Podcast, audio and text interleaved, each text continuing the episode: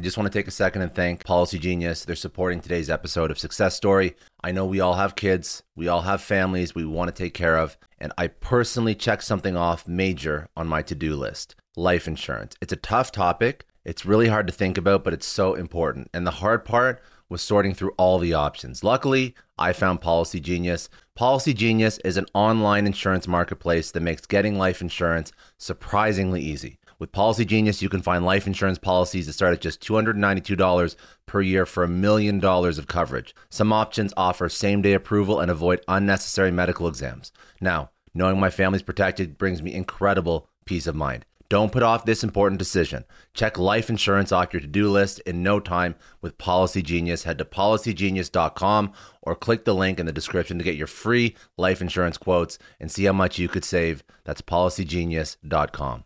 Welcome to Success Story, the most useful podcast in the world. I'm your host, Scott D. Clary.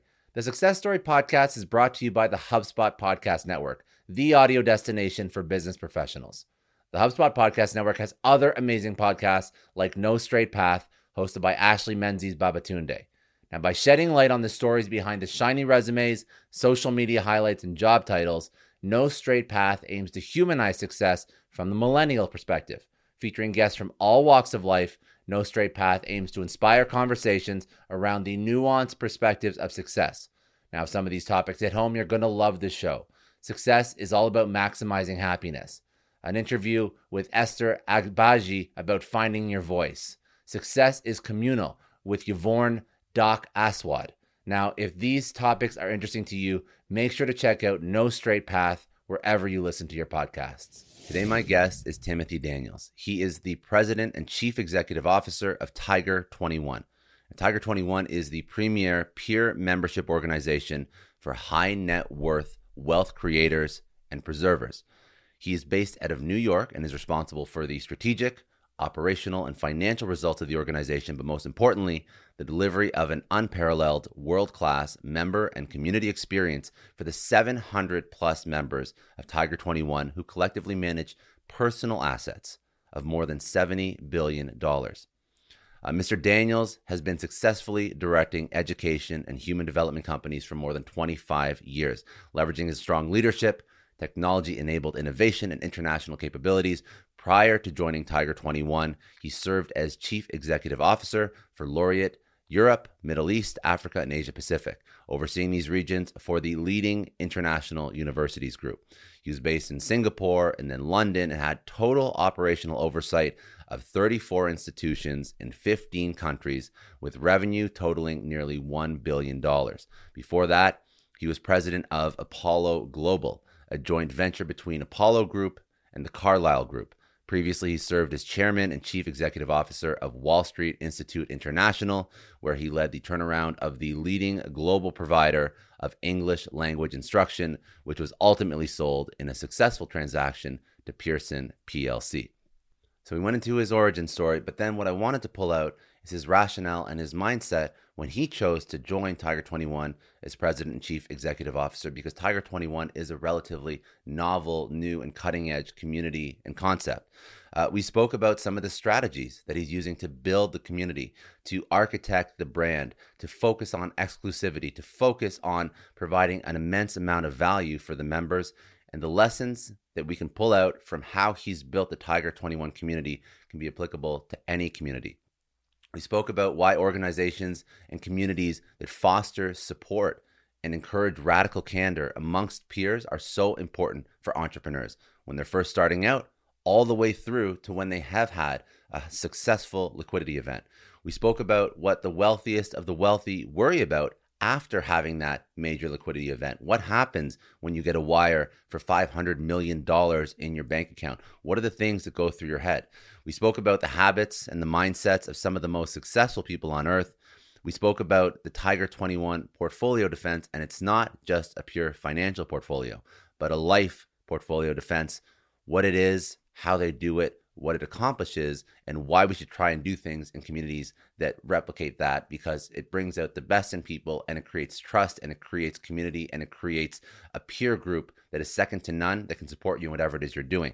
And then lastly, of course, it's interesting to understand how he deploys uh, education and human development for some of the most successful people in the world. So, some strategies that he deploys in Tiger 21 to help people upskill when they've already had incredible success. We can learn from that and we can apply that to helping people in our own communities and our own organizations. And lastly, of course, uh, some interesting financial portfolio data um, from members, anonymous members of the Tiger 21 community because it's always fun to figure out what people who are operating at the highest levels and have achieved incredible business and financial success are focused on in terms of investments and trends and so on and so forth. So let's jump right into it. This is Timothy Daniels, the President and Chief Executive Officer of Tiger 21.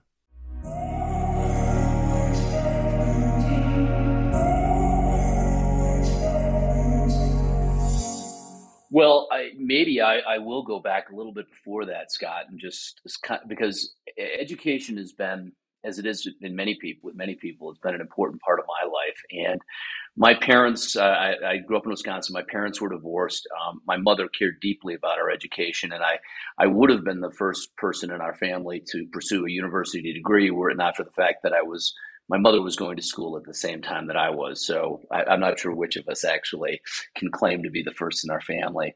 Um, but following university, I uh, took a took a position in financial services, and this is now in the mid '80s. I guess I'm I've just dated myself. Um, it probably was obvious anyway.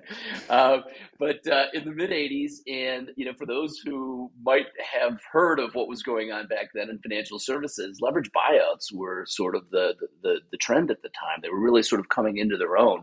What really most people now is uh, understand now to be private equity investments predominantly.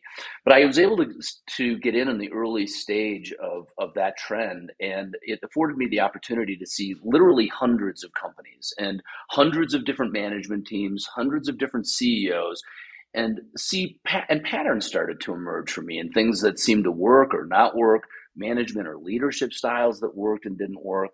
Um, and you know, I, I, did that for about ten years. I thoroughly enjoyed it. Um, was doing well from a financial perspective.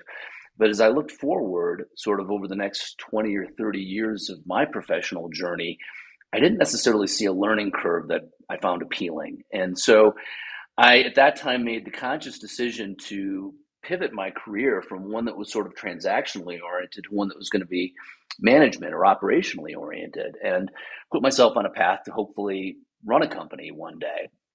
And lo and behold, a couple of years later, I found myself in a CEO role. It was my first CEO role. This is now the late 90s, 1997, in fact. And I was running by pure coincidence, Scott, a uh, an education business. It happened to be a state-based testing business where we help people who were in certain professions get their state qualifications.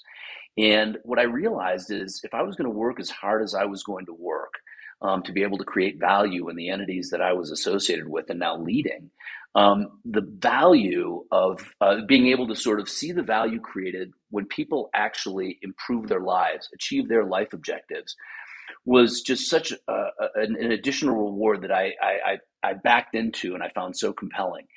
And it put me on a path which really has been the last 25 years of my career now, just dating myself yet again, um, where I've now been running education and human development companies for the last 25 years, and for whatever is left in my career, I will continue to do so.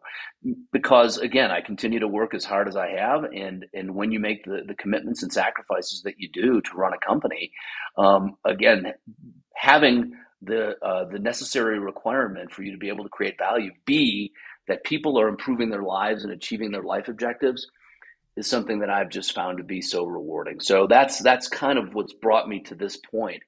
Um, I'm happy to jump into now how I've joined Tiger 21. If that makes well, sense. That was going to be my next question. It was is you've you've been uh, chief executive and C-suite at multiple companies.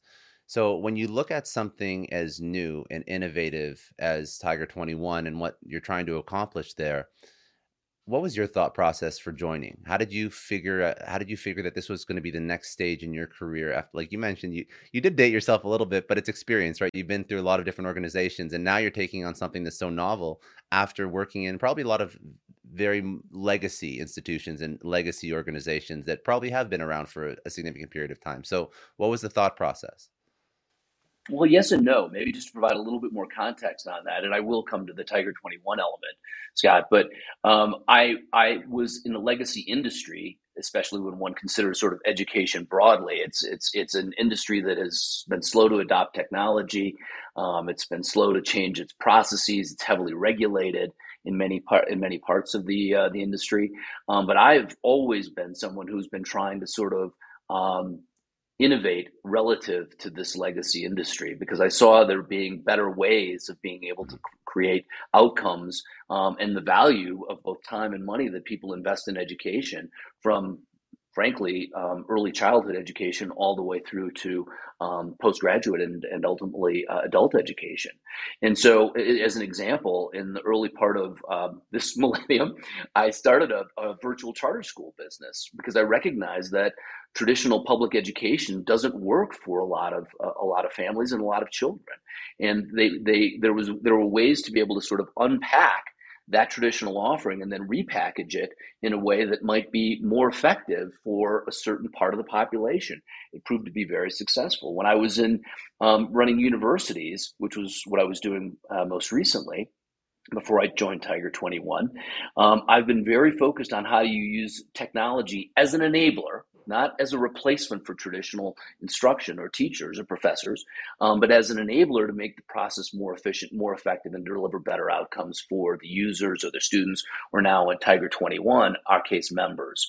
So when I came, when I, when t- I was presented with the, the opportunity at Tiger 21, it was really for me kind of the convergence, I think, of three things that over the course of my career had proven to be very important to me and very impactful not only for me but but for hopefully the entities that I was involved with. You know as I mentioned earlier it was the recognition that the way that you create value is by helping people to improve their lives. Absolutely the case at Tiger 21 and we'll talk more about who our members are. They're already already wildly successful but if there is one common denominator it's that they're never going to be done making themselves better never going to be done making a bigger impact on the world and hopefully a more positive impact on the world. We'll come back to that. But first was create creating value by having um, by helping people to improve their lives. Second is personally for me surrounding myself with people who are better than I am. Um, on the teams that I helped create uh, on the, the constituencies that we serve. And there's arguably no better place for that than Tiger 21. Surround yourself with 1,100 plus people who all, by definition, are, are enormously successful and are never going to be done improving themselves. Boy, that that checks that box. Yeah. And then the last is, you know, I, and I alluded to this relative to, to a certain extent relative to what I was doing with universities, but the power of networks, I believe, is there's so much untapped potential. And we see it in social media in ways that perhaps isn't always positive. But when you look at the potential of being able to put tiger 21 members together one plus one equals something a heck of a lot more than two probably more than five. And so if we can figure out ways to do that you know when we're in the early stages of this at tiger 21 the power of what these people are going to do individually and then collectively is just enormous. So those three things led me to Tiger 21. And now, three years on into my role as CEO of Tiger 21, I will say that what I hoped were, was the case relative to those three things, my diligence was correct. So I'm very pleased with that. No, well, that's good. I mean, you're you're you're still there, and and the organization is still growing. And I also want let's let's let's describe the organization because I think that that's important too. Because nothing like this, and does anything like this exist? What's this? Is there a comparable, or is this something that is so novel and so new that realistically, it, this is like the first iteration of trying to build an organization that is focused on individuals that has that have achieved this level of success? Are you like the the people that are basically leading this? We are, and and I will say, Michael Sonnenfeldt, the founder, um, recognized an opportunity that existed, and he basically took something that was a model peer networking has been around for maybe ever. Yeah. Um, it's certainly a long time, but it had never been applied to this group of individuals, people who've had this level of success, because oftentimes it was perceived, well, what additional help can be provided to the people who've had this level of success? But what you come to realize is there is more that they want to and can do. And that's really what the, the I think the, the, the, the rationale for the creation of Tiger 21 was. Um, so, uh, is there anything else like Tiger 21? No, um, in, in specific sense. But there, you know, take YPO and Vistage, two very well known and very large um, peer networks focused on business leaders, CEOs predominantly. You know, there's a lot in our models that are somewhat similar, but the, the the outcomes for their members or our members are actually quite different. We characterize ourselves often because we see it. We don't see ourselves necessarily as in competition with YPO or Vistage. Mm-hmm. We we view them as sort of the great undergraduate institutions, and we are like the graduate school. So you know, come get your Harvard master's or PhD at Tiger 21, and you will have gotten your Princeton undergrad at uh, by the yeah. way, I hope I'm not sort of alienating. No, no, no, no, no. You're good. To Princeton Listen, or Harvard or anywhere else. Yeah, any, any, any. You get the point. The analogy, the analogy is sound. Um, no, I think that I think it's interesting because I. So the people that are generally in Tiger 21, they've had uh, incredible success. They've built something, and for some people, it could have been their first thing that they built, that where they had thousands of employees, and they probably exited uh, for like you know north of 50 to 100 plus sometimes IPO'd and they have an enormous amount of wealth and uh, there's a point in their life where they probably don't have to be as involved in that company anymore. Maybe they're not on the board after they've been acquired or whatnot or there's a variety of different things. But now that person is sitting with an insane amount of money that they've never had before in their life and there's no youtube video that you can really watch to figure out like i think there's like FatFIRE on reddit which is like a subreddit where you go but that's pretty much it like there's not a lot of communities that actually cater to this. So talk to me the the experience of somebody, the average person, not the person who's done this a few times, but the average experience of somebody that has had an exit and the re- their reality that they're realizing when they finish that exit, they have uh, this wire come into their bank and they and they've never had experience with this sums this amount of money before. Well, first of all, Scott, your characterization is spot on in terms of that is what uh, our members experience. And so, um, just for context purposes, so I, I, because I'm going to generalize to a certain extent, um, I'll offer some areas of specificity. But um, I, I, actually, a couple of years ago, um, I started having uh, calls with all new members. I do a welcome call with all new members after they've been a member for um, three or four months typically. So they have some sense for what Tiger 21 is. But it allows me to sort of get a better understanding of kind of their journey, what's brought them to Tiger 21, and what they're looking for here. And, you know, by the way, the the thing, and we should explore this a bit further. I think your audience might be quite interested in it. The common denominator there again is it's what's next. Mm-hmm. What's next in my life? I, I've had, just as you said, Scott, I've had my head down running this business, you know, some combination of talent, um, timing, probably a modicum of luck, um, incredible hard work have brought me to this point. But now I lift my head up, and one aspect of my life, wealth, has been addressed. Likely will never be a concern for me again. But now new issues have emerged. What do I do with that wealth? How do I make sure that I'm continuing to use it in the most positive way? You know, that I'm having the greatest impact in terms of my commitment of time and treasure to my philanthropic causes. That I make sure that if I have a family, and especially if I have younger children, and many of our members do, how do I make sure that this doesn't adversely impact their lives? Um, and so this whole concept, Scott, of what's next is what is key for our members. And I think one of the key reasons that they come to Tiger 21, which is there is no playbook for this, just as you've pointed out. And there, no, I don't think there ever will be. And this is what our, our founder realized. He was he's our first member, and yeah. he realized everybody is trying to advise you. Everybody's trying to sell you something, but they have their own agenda.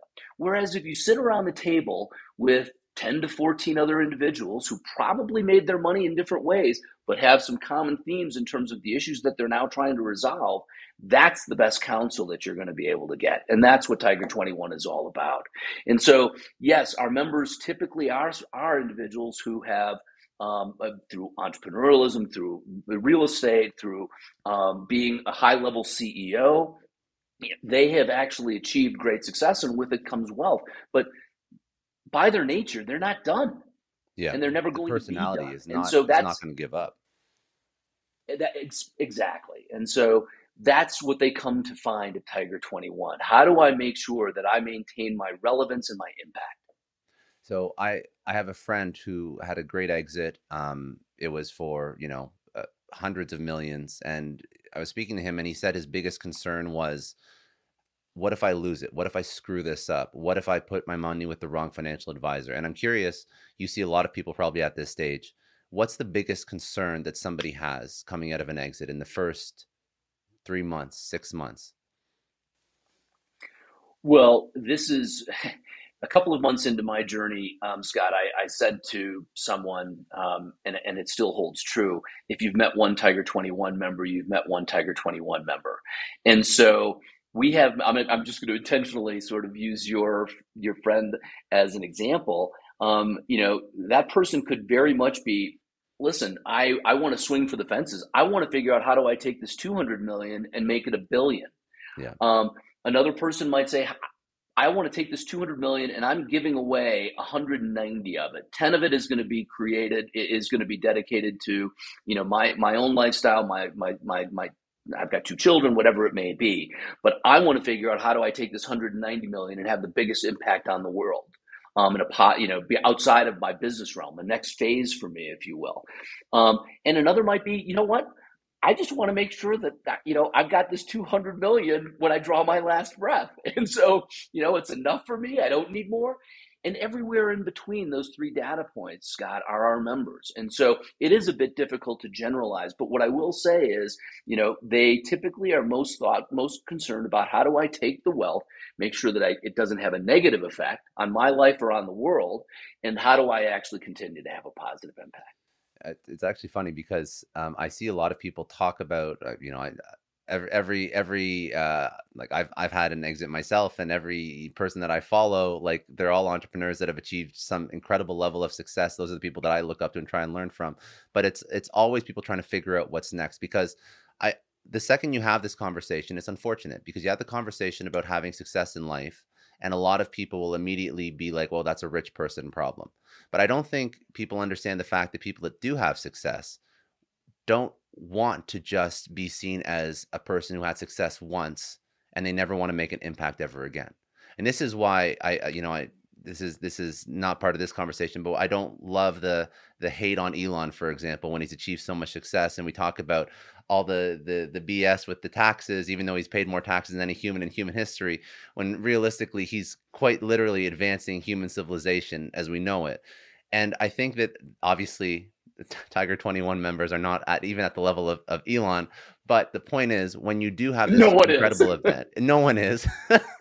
you want you want to have a playbook for giving back but i want to back it up a little bit i want to also understand sure. how you built this i want to understand because i think there's a lot of community building exclusivity uh, uh, architecting that you've built into Tiger 21, which is very effective. And that could be a lesson for even if you're not trying to build a community of like these ultra high net worth individuals, the way that you've built out the community and the value you offer and the way that you've structured it and the way that you attract new members, I think is is a very tactical playbook that somebody could use for building out other communities because you've done it very well. So I want to understand the actual the the business strategy behind Tiger 21.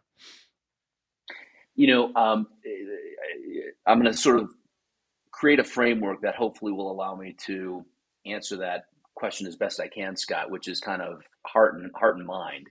Um, and uh, it's sort of a perhaps a blinding glimpse of the obvious or trite or what have you, but it's also true. And I want to come back to it. But, but I also just want to make clear, um, you know, um, I, am actually the, the, steward of what I think is a great institution. This institution was created by its founder, Michael Sonnenfeldt. Um, it has now been around. We're entering, amazingly, our 23rd year. And so this is something that has been, um, while all the core elements are still there. We're really just building on top of it to make the member experience um, even greater, based upon what members tell us might enhance their experience. But so um, I'll, I will uh, just to be clear about this. You know, sort of, I'm I'm I'm I'm standing on the shoulders of some very impressive people, not the least very of which true. our founder, not to, not to, to sort of not to diminish what they've done, but I do know that now you've picked up the torch and you're running with it, and you still know the strategy they use. So even if it's coming from them, you, you're the you're the person that's deploying it, you're executing it now. So so yes, I understand. I just want to give credit where credit's yes. due. I'll, I'll take my own credit when it's yeah. when I earn good, it. But, but but anyway, but but you know, so so it, it is. Um, I think the heart and mind part of this. First of all, take basic elements of peer networking. It is how do we actually bring together um, people, and, and in Tiger 21's case, intentionally built on the foundation of collective intelligence, which means we strive for diversity at every turn. We'll never be done. Um, we'll never achieve our diversity objectives um, because you can never optimize diversity ultimately against all dimensions. And so, but it's when you can sit around the table with people who've had different experiences, who have different interests, who come from different backgrounds. Um, that's where the richness really comes in. And so, and, and by the way, that's most peer networks are built on that basis. But from Tiger 21, I will say from day one, we sought to build that out. And thankfully, I think we're continuing to make some very good strides along those lines. Um, because that diversity, again, those people represent your board of advisors. And if you had you know, if if, a, bo- a board, a public company board, is not structured with uh, you know, eight people who all are from your accounting firm or from accounting firms or from legal firms or just from or, or, product or marketing people. They bring you a diversity for the very reason that you need these different lenses to look at optimizing an opportunity. And as a member, it's your your your life, your future, your that's your entity that your board is now helping to advise you on. And so you want people who are, are different sitting around the table. Um, but the heart and mind part is, you know, I often ask members in, in these welcome calls that I referenced, did you come here for, think about a, a continuum. You've got, a, you've got on one end of the continuum utility aspects. I want to improve the performance of my portfolio. Your friend, I want to make sure I don't lose the 200, the, the hundreds of yeah. millions. I don't know if you said hundreds, it's probably more than 200, but started 200. A little bit more, I, but it was, I, it was a good exit, but yes. that I created. How do I avoid losing this? Yeah. How do I make sure that my um, philanthropic impact investments are having the greatest impact? That my estate plan is established properly, et cetera, et cetera. So there's these utility items that it's sort of like check the box on, right? I want to have, I want to see a unique and proprietary deal flow, which absolutely is a key benefit at Tiger 21. But on the other end of that continuum, Scott, is sort of the experiential aspects. I've had my head down I haven't developed other relationships. Um, and just as you said, you know, last week I had 2,000 people who laughed at my jokes. Now it's it's my paid assistant who really could care less about me about my jokes, and you know, he's actually just sort of he'll chuckle if necessary. But in any event, yeah. you know, it is very much of that, right? And so um, it, it, you know, how do we actually create the stru- the experiential element? How do I create new relationships? How do I actually have new life experiences? How do I diversify sort of my own portfolio, if I will? And I'm not talking about my investment portfolio. I'm talking about my life portfolio. And so, where on that continuum, you know, might you emerge? And what I would say is, some members will say I err, I err on one side or the other, but ultimately they all end up benefiting from the entire play, the, the entire yeah. opportunity set that exists for them at Tiger 21. So we create the conditions through our group meeting, as I think you probably know. We have um, paid facilitators that we call chairs, chair people, who lead the group, who curate the group, who really are there to make sure that each individual member and the group as a whole are optimized in terms of their experience. But then we augment it with other areas that look across the entirety of the network, not just in their 15 member group, but across the entirety of the network to be able to tease out opportunities to be able to enhance and, and, and customize each member's experience, as you will. And so that's the fundamentals of networking. Forgive me, I'm kind of prattling on here a bit, Scott. But no, no, no, um, no, no. That's I, the I fundamental. No, keep going. It's good. It's good. Go ahead. It is is you know the more nodes that you have out there, and the more that there's differentiation in the nodes, and then you can create them that so, so that they can reinforce one another.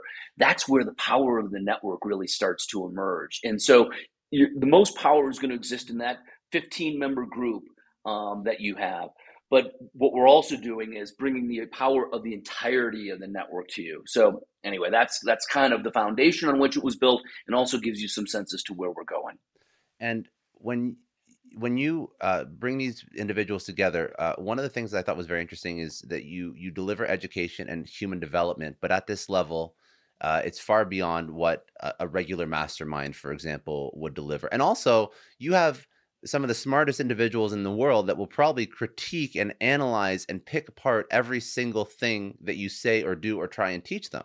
Like this is not like an easy crowd, right? Like these are not these are not people that are gonna that are gonna be easily convinced of of this, that, or the other if they don't believe in it like wholeheartedly. So when you have all these personalities, how do you build the curriculum out? Because I want to again take the take the lessons that you that you teach over and the things that you help these people with at this stage in their life, and then if we can figure out how you do it at this level, then how you build a meaningful curriculum that actually helps people that you can get on board to uh, buy into can be distilled into any level of community or group that anybody's trying to build.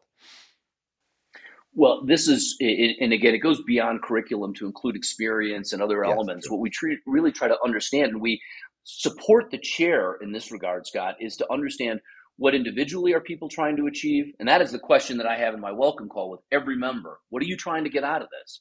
Um, and and the other part is what is the group trying to achieve? You know, as as as a sort of collective, if you will, what the, what what what would success look like?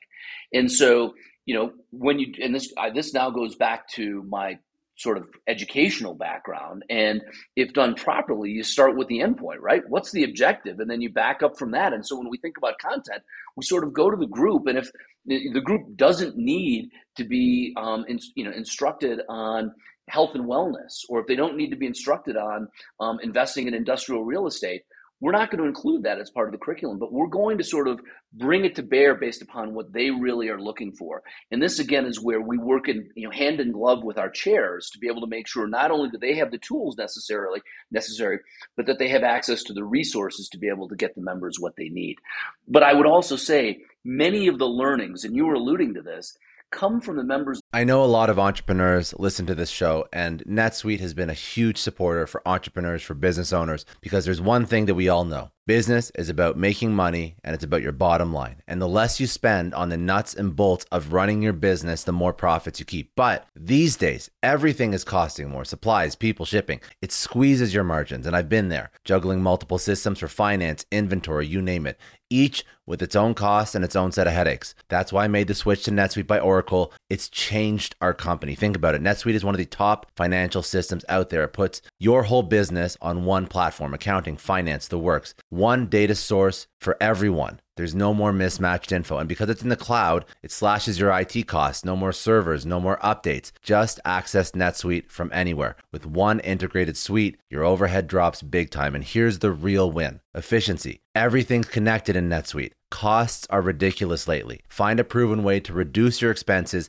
and get better performance out of your team. It's a no brainer, and that's what NetSuite offers. Over 37,000 companies have figured this out already. You have to join them. Right now, through to April 15th, NetSuite's got an incredible, flexible financing plan. Check it out and see the savings yourself at netsuite.com slash Scott Clary. That's netsuite.com slash Scott Clary. I don't know about you, but the idea of being harassed, scammed, or even worse, all because somebody found my personal information online, that's terrifying. Our political opinions, our addresses, even stuff about our families, it's out there for anyone to grab. And did you know that data brokers are allowed to sell information on over 98% of Americans? It's scary stuff. That's why I've partnered with Delete Me. I personally use Delete Me. They're a big friend of the podcast because I put myself out there online. So safety is a huge concern. It's really scary how easy it is to find someone's details and information, but Delete Me creates a layer of protection that we all need. You tell Delete Me what you want gone, and they make it disappear from those sketchy data broker sites. And Delete Me doesn't stop. They constantly monitor the web to keep your information off those lists. It's like having a privacy watchdog that never sleeps. You need to take control of your data and keep your private life private by signing up for Delete Me. They're giving a special discount for all Success Story podcast listeners. Get 20% off your Delete Me plan when you go to joindeleteme.com com slash success and use promo code success at checkout. The only way to get 20% off is to go to joindeleteme.com slash success and enter code success at checkout. J-O-I-N-D-E-L-E-T-E-M-E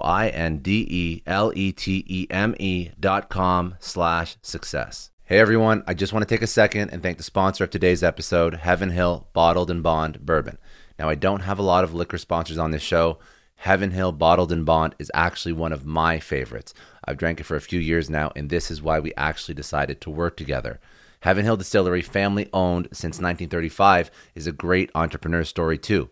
So there's five brothers. They filled their first whiskey barrels back in 1935, and their legacy still lives on today. Heaven Hill Bottled in Bond is aged over seven years. That's three more than required by the Bottled in Bond Act of 1897. This means the best quality, the best purity, and the best consistency. This is not just average bourbon. It's the winner of the double gold medals at multiple 2023 World Spirits competitions, and they've won the very prestigious Triple Still Award. It's a very big deal in the liquor and bourbon world. Heaven Hill Bottled in Bond boasts an exceptionally smooth oak flavor, while its aroma offers a sweet blend of caramel and smooth vanilla. If you love bourbon, you need to try Heaven Hill Bottled in Bond. Available nationally, look for a bottle at your local store. Heaven Hill reminds you to think wisely, drink wisely. Think back to your last few days in the office. Did any of them leave you feeling really accomplished? Not the kind of day where you're running around like crazy, but where you've made real progress on something that matters. Because being busy doesn't always mean being productive, and I bet you we've all been there. And maybe it's time to rethink what it means to get things done.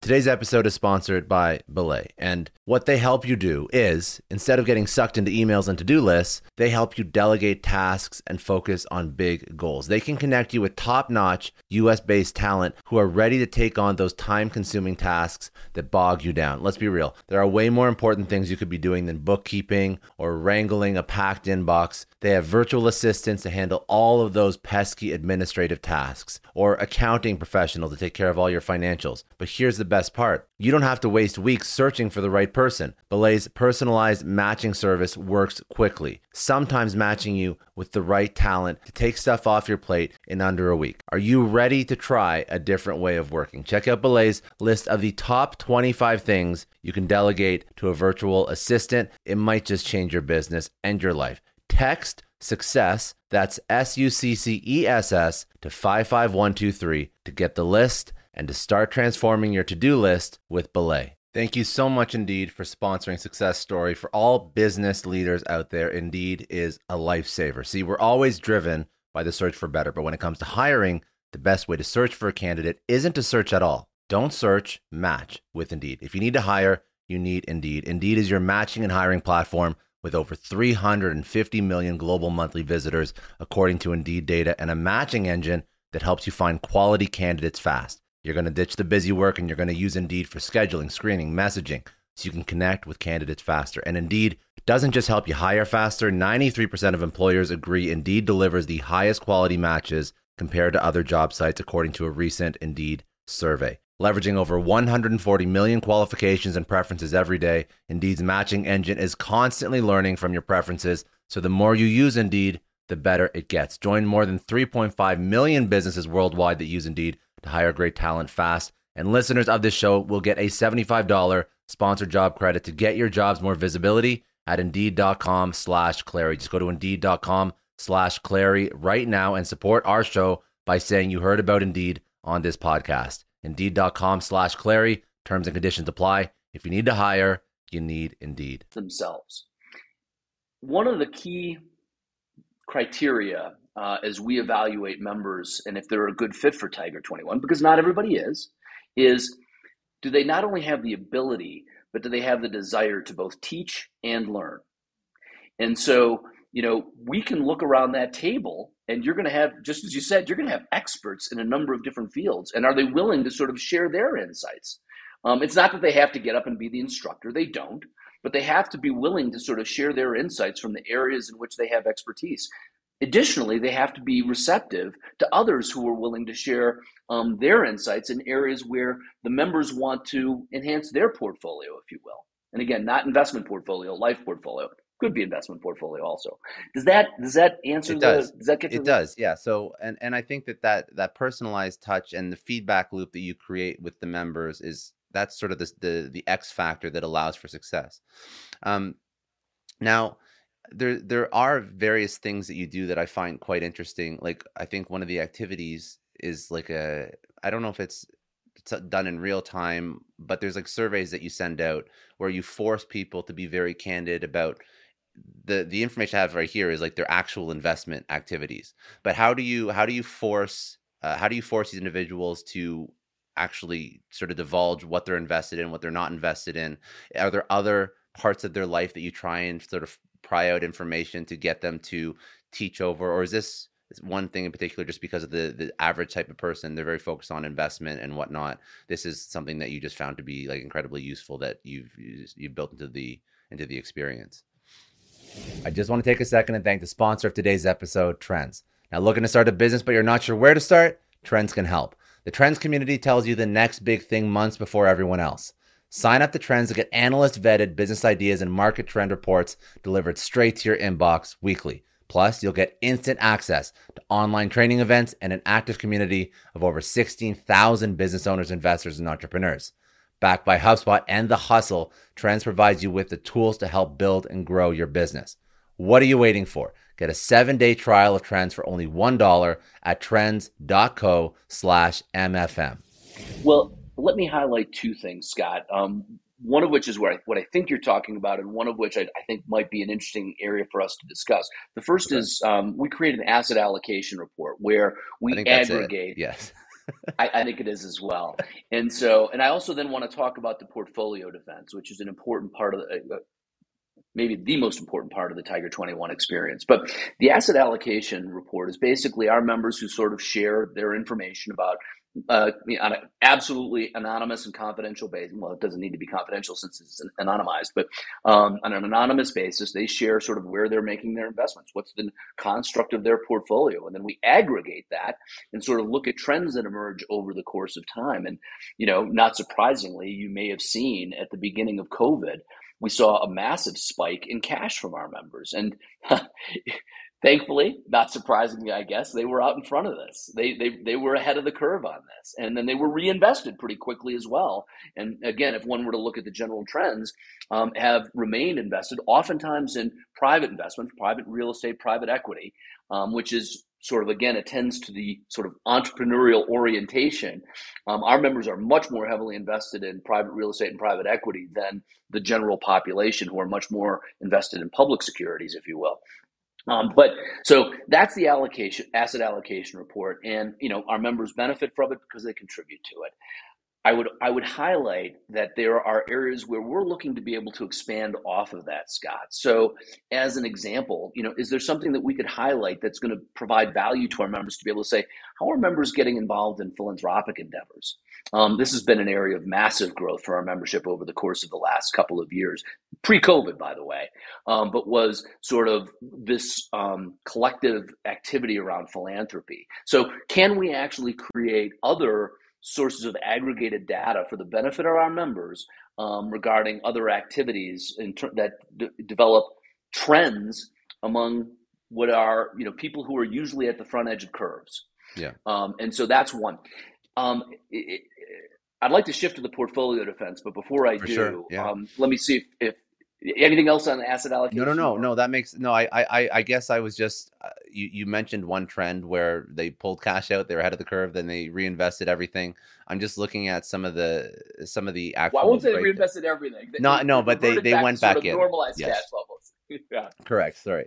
Um, I'm just all the trends are are are interesting. Like you know you the things that were sent in the email can i speak about them publicly like the the the because i guess it's anonymous anyways like some of the things pulled out from the last report? I just thought it was interesting. Or is, can I not talk about that? Uh, yeah, no, no, no, no, no. I think you can share sort of percentages of yeah, investment yeah. in private real estate, private equity. Yes, absolutely. We we share. No, so I just I thought it was very interesting. So uh, if you look at the the May 2021 cryptocurrency polls, again, this is from your member base, right? You have 25% bullish, 30% bearish, 45% neutral. Uh, have you initiated or increased uh, on investment in cryptocurrency in the last three months? 32% yes, 68% no. This was obviously May of 2021. And then uh, during the last three months, have you invested in uh, a crypto fund, Bitcoin, Ethereum, Dogecoin, or other coins? So 20% in a crypto fund, 31 in Bitcoin, 31 in Ethereum, 5% in Doge, and 13% in other. And then the overall asset breakdown is 27% real estate, 25% public equities, uh, 22% private equity, 14% cash and cash equivalent, 7% fixed income, 3% hedge funds, 1% currencies, 1% commodities, and 1% miscellaneous. And I just thought those numbers were very interesting because, of course, they they're actually not they're not that I would actually the only thing that seems to fall out of line with what I would consider like a normal market trend is I feel just anecdotally because of Twitter probably that more people are bullish on crypto than 25%. That's the only thing that stands out as a as a as a strange thing to me, but outside of that, everything actually makes quite a bit of sense. The the breakdown is pretty is pretty um uh, it, it's nothing is too no, no one number is is out of whack with all the others and then of course you actually kind of like if you look at a crypto breakdown i think that um, uh, a crypto fund, Bitcoin and Ethereum are like the top investment strategies for most individuals. Yes. But that's a very interesting. Yes. those are very interesting data points because that's what the richest of the rich who have had success, who do their research, definitely do their research. Um, those that's what they're putting their money into. And this is not investment advice. If somebody's listening. Well, th- thank you for sharing that because we certainly we certainly do not offer any investment advice. We just sort of uh, provide uh, what the members are doing with back to them. It, yeah. But no, you're right. And by the way, let me highlight the the what you quoted relative to because you, you touched on this, and I I wasn't with the asset allocation report. I wasn't alluding to this. The questions that we asked around crypto um, were part of uh, a, a periodic survey that we will do um, and we will ask questions that want to do a deeper dive, not just sort of what is the allocation in your portfolio, which is some of the last data that you provided. The front end, where I think you asked, uh, you were sort of quoting from three questions that we asked regarding crypto. We were trying to do a deep dive on crypto because we've sort of noticed a trend emerging um, where, you know, maybe two years ago it was you know, okay, everybody needs one to three percent in their portfolio as much as a defensive position, if anything else, to people who are becoming a bit more bullish on crypto, and we wanted to understand that a little bit further. I would also say we had 70 members who were attending the Bitcoin conference in Miami, and so we wanted to be able to sort of build some momentum around that, since a lot of people were thinking about crypto um, in the in the run up to to uh, to that conference as well. And so there was a theme that we were trying to tease out that we could then share back to our members about how do you all feel about crypto? It's certainly getting a lot of press. It's become increasingly, well, I don't know if it's increasingly volatile, it remains volatile. So that was our initiative there. And we do that periodically. My colleague Sherry Horowitz does a great job um, really sort of diving in deep, figuring out, okay, what might be the item that the members really want to understand better, and then sort of asking them and giving it back to them so that they have an understanding of what's happening in the network. No, that's great. Actually, there's actually one more thing that I'll just put on the record, which I think is interesting. Um, your members also believe that you're in the middle of the most fundamental shift within the energy sector in a century, uh, moving to electricity. So you're actually focused on uh, this is not that actually surprising, but Tesla, Nikola, Lucid, and then uh, selling Exxon Mobil and then uh, solar energy is on the rise with First Solar and SunPower for the two companies that were also indicated here, uh, as well as uh, rare earth uh, minerals, which I, I, don't have any companies here that were listed as notable uh, rare earth mineral companies, but um, it's just interesting to see what people focus on and which trends, because you could make an argument that people want to focus on a variety of different uh, disruptive and emerging technologies and sectors, and you can have AI, robotics uh, health tech, uh, putting things into space, Bitcoin, blockchain, crypto, NFTs, DeFi. But this particular topic, the shift in electricity and the energy sector is something that was just very notable and and spoken about. So I thought that was interesting as well. But anyways, eh, you can talk you can talk to well, that if you want, or we go to portfolio defense. That's also something we should go into.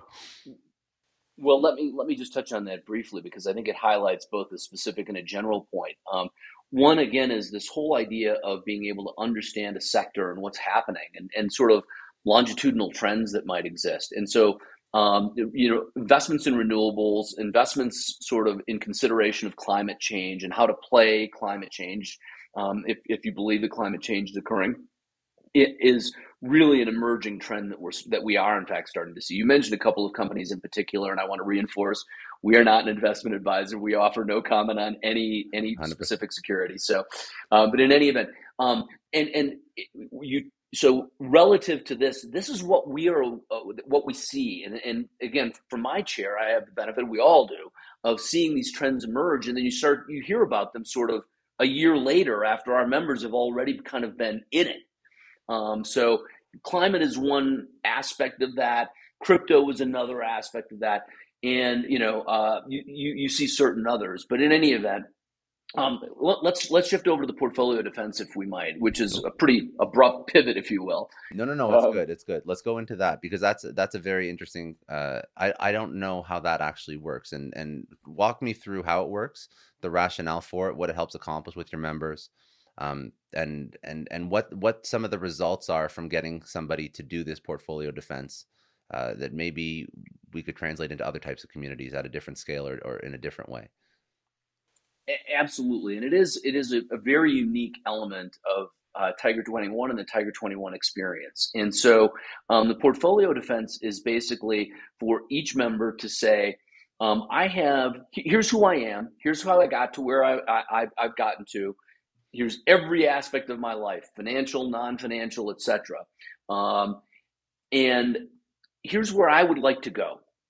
Now, I'm going to put specific questions to my board of advisors, who are the 12 to 14 other members in my group, that I want your counsel on. And so, um, if you'll forgive the characterization, each member is asked, is required, in fact, to stand in front of um, their peers, fully expose themselves. Nothing is off the table. And if you're not willing to do this, you, you shouldn't be a tiger.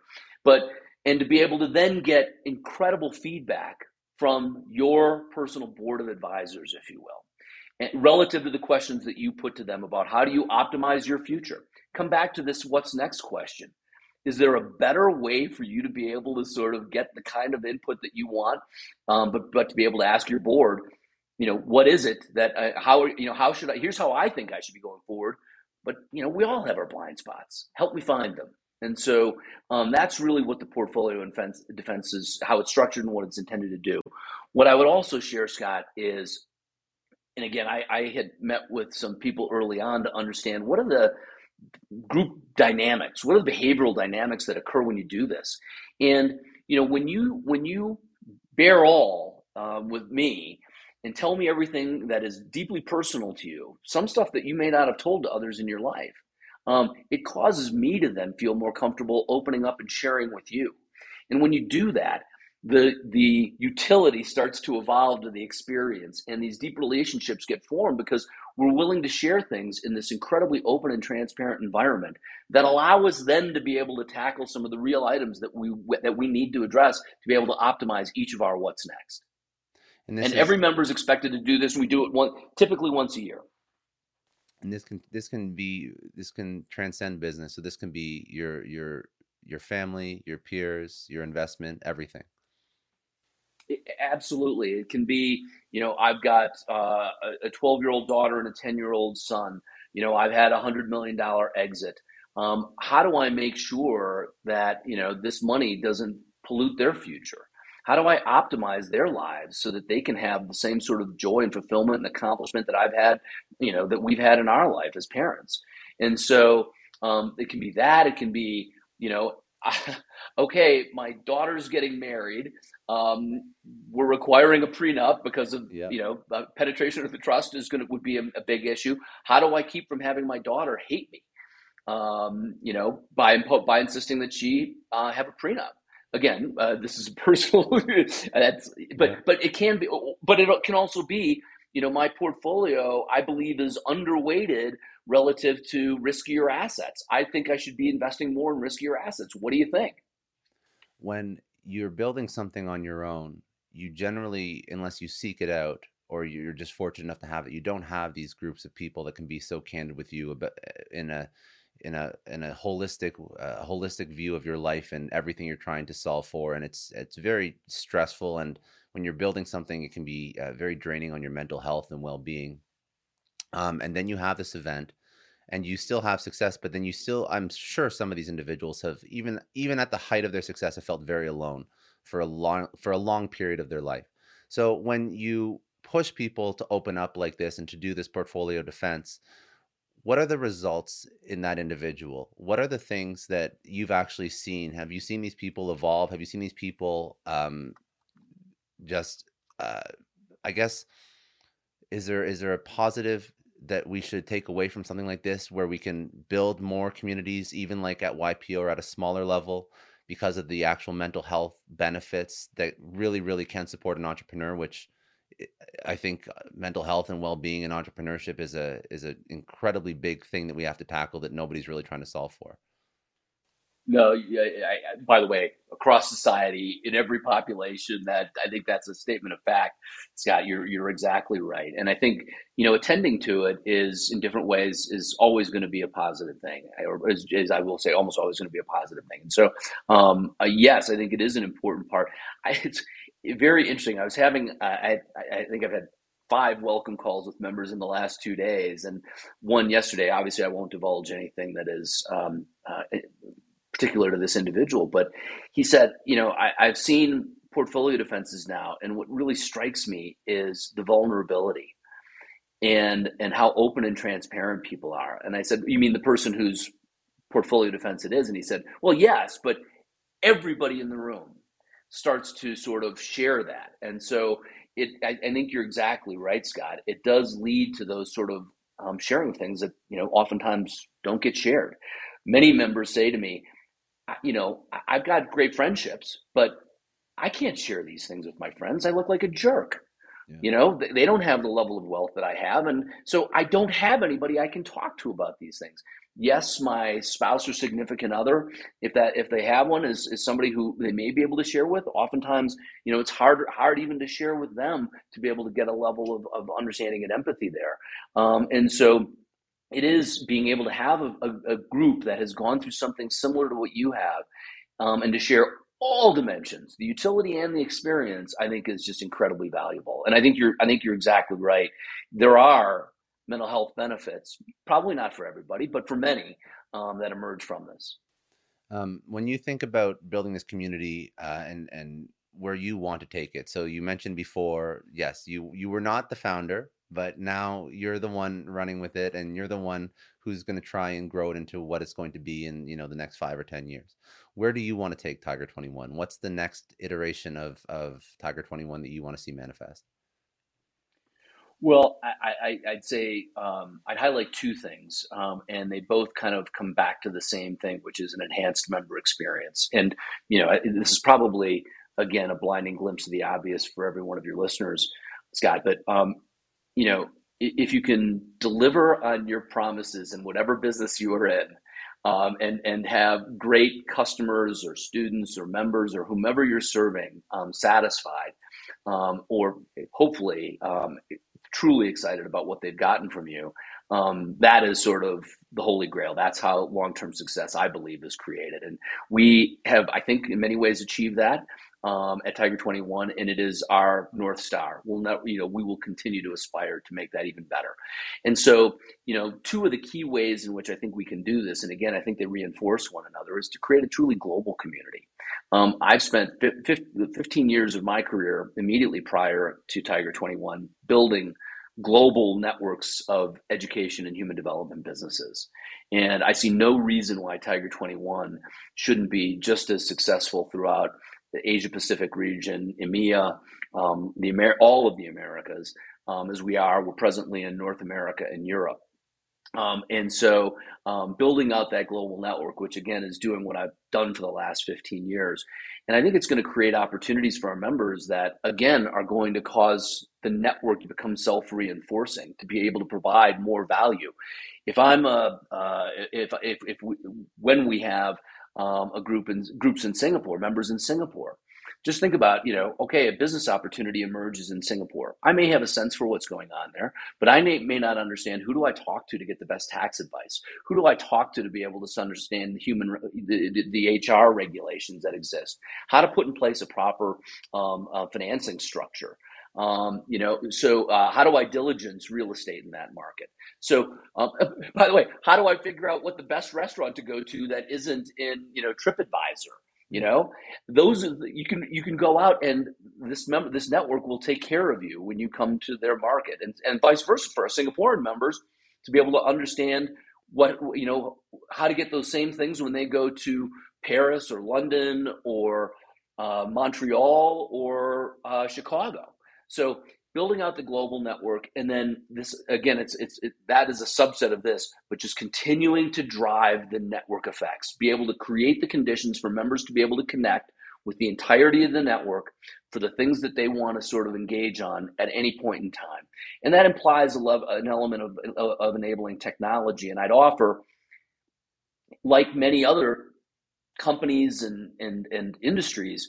Um, COVID has acted as an accelerant for us in that regard. All of our members are now much more comfortable. Many of them were comfortable using uh, technology. We're not going to a technology product based offering or experience, but enabling technology can be very important, especially when being able to optimize the network effect. Um, I want to I want to pivot and ask a couple rapid fire to pull some last things out of you um, and your career and insights. But before we go there, uh, any closing words as well as all the websites, all the social, all the links where you want to go send people? Well, it's tiger21.com, um, and you can find us on virtually every social media site um, there. So uh, please do, um, you know, look, we're we're not an organization necessarily that pitches itself. Um, we hope that people who would want to find Tiger 21 can find Tiger 21. Um, and so, you know, uh, uh, we, you know, um, I, will offer that. But um, if there are um, people who are listening and they'd like to learn more, you can certainly go to tiger21.com and um, we will get you to the right place. Amazing. Okay, let's do a couple of rapid fire to pull it from your life. Um, what keeps you up at night now? After all the success that you've had in your own personal career, what's the one thing? Could be professional, could be personal. What stresses you out? Well, I, I think um, COVID has been a catalyst for disruption in so many aspects of what, what seemed like a long term or longitudinal trend in globalization. And I think we all started to envision and, in fact, build for whether it's our own investment portfolios, whether it's supply chains, whether it's the way we travel internationally for pleasure um, around you know these increasing the barriers coming down relative to um, globalization and I think that's sort of been brought into question. And I think, you know, now in virtually every aspect of our lives, um, you know, we're not exactly sure what that's going to look like in the next 10 years. Candidly, there's opportunity in that. Um, and I, I mean, certainly from listening to our members, I think there's opportunity in that. But you know, it does create some level of uncertainty and disruption, and you know, we've got to we've got to continue to win relative to the opportunities that do emerge as a result of that what's the the biggest challenge that you've had to overcome in your life? Again personal professional what was that one thing in your life that you remember that was like holy shit like when you were going through it you didn't think you were going to come out on the other side? So uh, I hope this fits. Um, when I was running a company called Wall Street Institute, which was a, Carlyle backed um, network of English language instruction centers around the world, we had 400 centers around the world, 28 different countries, and we were really starting to grow in China. Um, and it, it, was a franchise model. Um, and we wanted to acquire the Chinese franchise. And this is in 2006. And so, and, and there was still a lot of, un, there's a lot of unknowns in China today, but there were mag- you know, perhaps an order of magnitude more than. And um, you know, if, if I'm really honest, uh, I, you know, the areas that I grapple with are being able to take enough risk. Um, and so, um, and by the way, sort of the structure of Tiger 21 really provides me with a great counterbalance in that regard. Um, but I think it's more, you know, and, and should we actually acquire that Chinese entity at that time? And I grappled a lot because we were doing quite well um, with the company. The Carlyle investment was grow- going extraordinarily well, but this was turning, you know, uh, a home run into a grand slam if we get it right, or a home run, you know, you're taking a home run off the board and it's a triple play. And so, um, you know, uh, we ended up executing on it. Um, it ended up being the grand slam that we wanted, um, but it was knowing that I, I needed to sort of run counter to some of my natural instincts relative to risk. And it's something I still push myself on, Scott, which is, you know, making sure that I, you know, um, am, am appropriately um, risk oriented. I was going to say, I think that because of the group that you're exposed to, and I think that's actually a lesson for anybody who's listening. Um, not everybody is exposed to the group that you're exposed to, but when you do expose yourself to people that are operating at such a high level, I feel like your ability to take on risk or the way that you look at risk is much different because now this small little thing in your life whether it's starting something from scratch or taking that job or whatever does it is it really that risky in the grand scheme of things when you think about what some people deal with on a day to day and these are all decisions that people make people can make billion dollar decisions that people can make hundreds of thousands of dollar decisions but i think that there's always there i think that when you you break it down to the person who isn't worth over a hundred million dollars i think that uh, everybody could play a little bit riskier in my opinion. I think it always sort of benefits one way or the other. I, I, I, I, will share. I think those are words of wisdom, Scott. And I was not, I would not have been Tiger qualified at that time, but I will share with you. I think it's a, it's a very appropriate observation that um, t- being able to engage with the Tiger membership and network um, does allow you, I think, to look at risk a bit a little bit differently. Um, if you had to pick one person, obviously there's been many, but pick one person who's had a major impact on your life. Who was that person and what did they teach you? well, Mother's Day Sunday. Um, and I would have, to, I, I, told you I was going to university at the same time as my mother. Um, and, you know, I, and, and, I mean it sincerely. Um, you know, she raised three children, um, working as a waitress, then going to school and um, ultimately ended up starting her own business and actually having an exit. Um, not to get her to be Tiger qualified, but she she allowed herself to level of, achieve a level of self self sufficiency. Um, and I think she taught me a lot about being able to sort of uh, have a strong work ethic, to be able to sort of uh, the dignity of being in service to others. Um, which is a management style that I think I still I hope I live by today um, and just the ability to know to have a positive attitude to know that you know when you're confronted with hurdles you know um, don't just stop figure out you know c- continue to work how do you go around over or through uh, if you had to pick a book or, or some source that uh, that has impacted or influenced your life that somebody should go check out what would you recommend Uh, I, am not big for business books. I'm really not, Scott. I, even though I, I, I, doesn't that? No, no, no. And I think you know, I, I by the way, I, I do, I, and this is a, a, tip jar item that I got in my early days at Tiger Twenty One up to uh, enroll in Blinkist because um, Blinkist is a great way to sort of get quick hits on some books that maybe you, you know you don't want to be taking two hours on a Saturday morning to read. Um, but um, I, I, mean this sincerely. This is not sort of. Um, uh, uh, you know any sort of anything unintentional relative to our founder, but his book Think Bigger, Michael Sonnenfeldt's book Think Bigger, is actually a really interesting observation. A look into kind of what was behind it, what was in his mind in creating Tiger 21, and sort of what is this all about, and what do our members really experience? It's much more than we could cover in our hour here, and so. I don't know that it's had the biggest impact on my life, but I think it is really well done and offers a perspective that few are privy to. Um, if you had to tell your 20 year old self one thing, what could it be?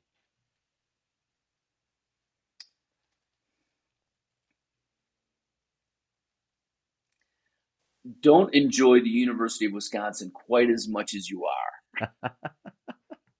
I was a very poor undergraduate student, and I spent the next years trying to fight my way out from uh, um, hopefully, uh, you know, uh, shedding the the the uh, underperformance in my undergraduate education.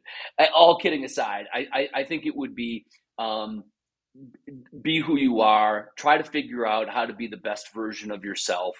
Um, because you know not everybody is intended to be an entrepreneur or CEO or anything. Um, just try to you know understand who the best version of yourself is, and then commit to being that. And then last question what does success mean to you?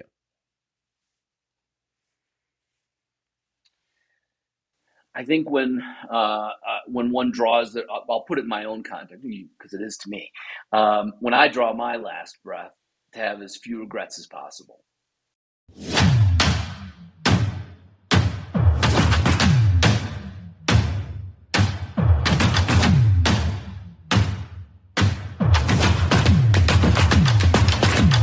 I know a lot of entrepreneurs listen to this show, and NetSuite has been a huge supporter for entrepreneurs, for business owners, because there's one thing that we all know business is about making money and it's about your bottom line. And the less you spend on the nuts and bolts of running your business, the more profits you keep. But these days, everything is costing more supplies, people, shipping. It squeezes your margins, and I've been there, juggling multiple systems for finance, inventory, you name it each with its own costs and its own set of headaches. That's why I made the switch to NetSuite by Oracle. It's changed our company. Think about it. NetSuite is one of the top financial systems out there. It puts your whole business on one platform accounting, finance, the works, one data source for everyone. There's no more mismatched info. And because it's in the cloud, it slashes your IT costs. No more servers, no more updates. Just access NetSuite from anywhere. With one integrated suite, your overhead drops big time. And here's the real win efficiency. Everything's connected in NetSuite. Costs are ridiculous lately. Find a proven way to reduce your expenses and get better performance out of your team. It's a no brainer, and that's what NetSuite offers. Over 37,000 companies have figured this out already. You have to join them. Right now, through to April 15th, NetSuite's got an incredible, flexible financing plan. Check it out and see the savings yourself at netsuite.com slash Scott Clary. That's netsuite.com slash Scott Clary. I don't know about you, but the idea of being harassed, scammed, or even worse, all because somebody found my personal information online, that's terrifying. Our political opinions, our addresses, even stuff about our families, it's out there for anyone to grab. And did you know that data brokers are allowed to sell information on over 98% of Americans? It's scary stuff. That's why I've partnered with Delete Me. I personally use Delete Me. They're a big friend of the podcast because I put myself out there online. So safety is a huge concern. It's really scary how easy it is to find someone's details and information, but Delete Me creates a layer of protection that we all need. You tell Delete Me what you want gone, and they make it disappear from those sketchy data broker sites. And Delete Me doesn't stop. They constantly monitor the web to keep your information off those lists. It's like having a privacy watchdog that never sleeps. You need to take control of your data and keep your private life private by signing up for Delete Me. They're giving a special discount for all Success Story podcast listeners. Get 20% off your Delete Me plan when you go to joindeleteme.com slash success and use promo code success at checkout. The only way to get 20% off is to go to joindeleteme.com slash success and enter code success at checkout. J-O-I-N-D-E-L-E-T-E-M-E dot com slash success. Hey everyone, I just want to take a second and thank the sponsor of today's episode, Heaven Hill Bottled in Bond Bourbon. Now, I don't have a lot of liquor sponsors on this show. Heaven Hill Bottled in Bond is actually one of my favorites. I've drank it for a few years now, and this is why we actually decided to work together. Heaven Hill Distillery, family owned since 1935, is a great entrepreneur story too. So there's five brothers. They filled their first whiskey barrels back in 1935, and their legacy still lives on today. Heaven Hill Bottled in Bond is aged over seven years. That's three more than required by the Bottled in Bond Act of 1897. This means the best quality, the best purity, and the best consistency. This is not just average bourbon. It's the winner of the double gold medals at multiple 2023 World Spirits competitions, and they've won the very prestigious Triple Still Award. It's a very big deal in the liquor and bourbon world. Heaven Hill Bottled in Bond boasts an exceptionally smooth oak flavor, while its aroma offers a sweet blend of caramel and smooth vanilla. If you love bourbon, you need to try Heaven Hill Bottled in Bond. Available nationally, look for a bottle at your local store. Heaven Hill reminds you to think wisely, drink wisely. Think back to your last few days in the office. Did any of them leave you feeling really accomplished? Not the kind of day where you're running around like crazy, but where you've made real progress on something that matters. Because being busy doesn't always mean being productive, and I bet you we've all been there. And maybe it's time to rethink what it means to get things done. Today's episode is sponsored by Belay, and what they help you do is instead of getting sucked into emails and to do lists, they help you delegate tasks and focus on big goals. They can connect you with top notch US based talent who are ready to take on those time consuming tasks that bog you down. Let's be real, there are way more important things you could be doing than bookkeeping or wrangling a packed inbox. They have virtual assistants to handle all of those pesky administrative tasks, or accounting professional to take care of all your financials. But here's the best part you don't have to waste weeks searching for the right person. Belay's personalized matching service works quickly, sometimes matching you with the right talent to take stuff off your plate in under a week. Are you ready to try a different way of working? Check out Belay's list of the top 25 things you can delegate to a virtual assistant. It might just change your business and your life. Text success, that's S U C C E S S, to 55123 to get the list and to start transforming your to do list with Belay. Thank you so much, Indeed, for sponsoring Success Story. For all business leaders out there, Indeed is a lifesaver. See, we're always driven by the search for better, but when it comes to hiring, the best way to search for a candidate isn't to search at all. Don't search, match with Indeed. If you need to hire, you need Indeed. Indeed is your matching and hiring platform with over 350 million global monthly visitors, according to Indeed data, and a matching engine that helps you find quality candidates fast. You're going to ditch the busy work and you're going to use Indeed for scheduling, screening, messaging so you can connect with candidates faster. And Indeed doesn't just help you hire faster, 93% of employers agree Indeed delivers the highest quality matches compared to other job sites, according to a recent Indeed survey. Leveraging over 140 million qualifications and preferences every day, Indeed's matching engine is constantly learning from your preferences. So the more you use Indeed, the better it gets. Join more than 3.5 million businesses worldwide that use Indeed to hire great talent fast. And listeners of this show will get a $75 sponsored job credit to get your jobs more visibility at Indeed.com slash Clary. Just go to Indeed.com slash Clary right now and support our show by saying you heard about Indeed on this podcast. Indeed.com slash Clary. Terms and conditions apply. If you need to hire, you need Indeed.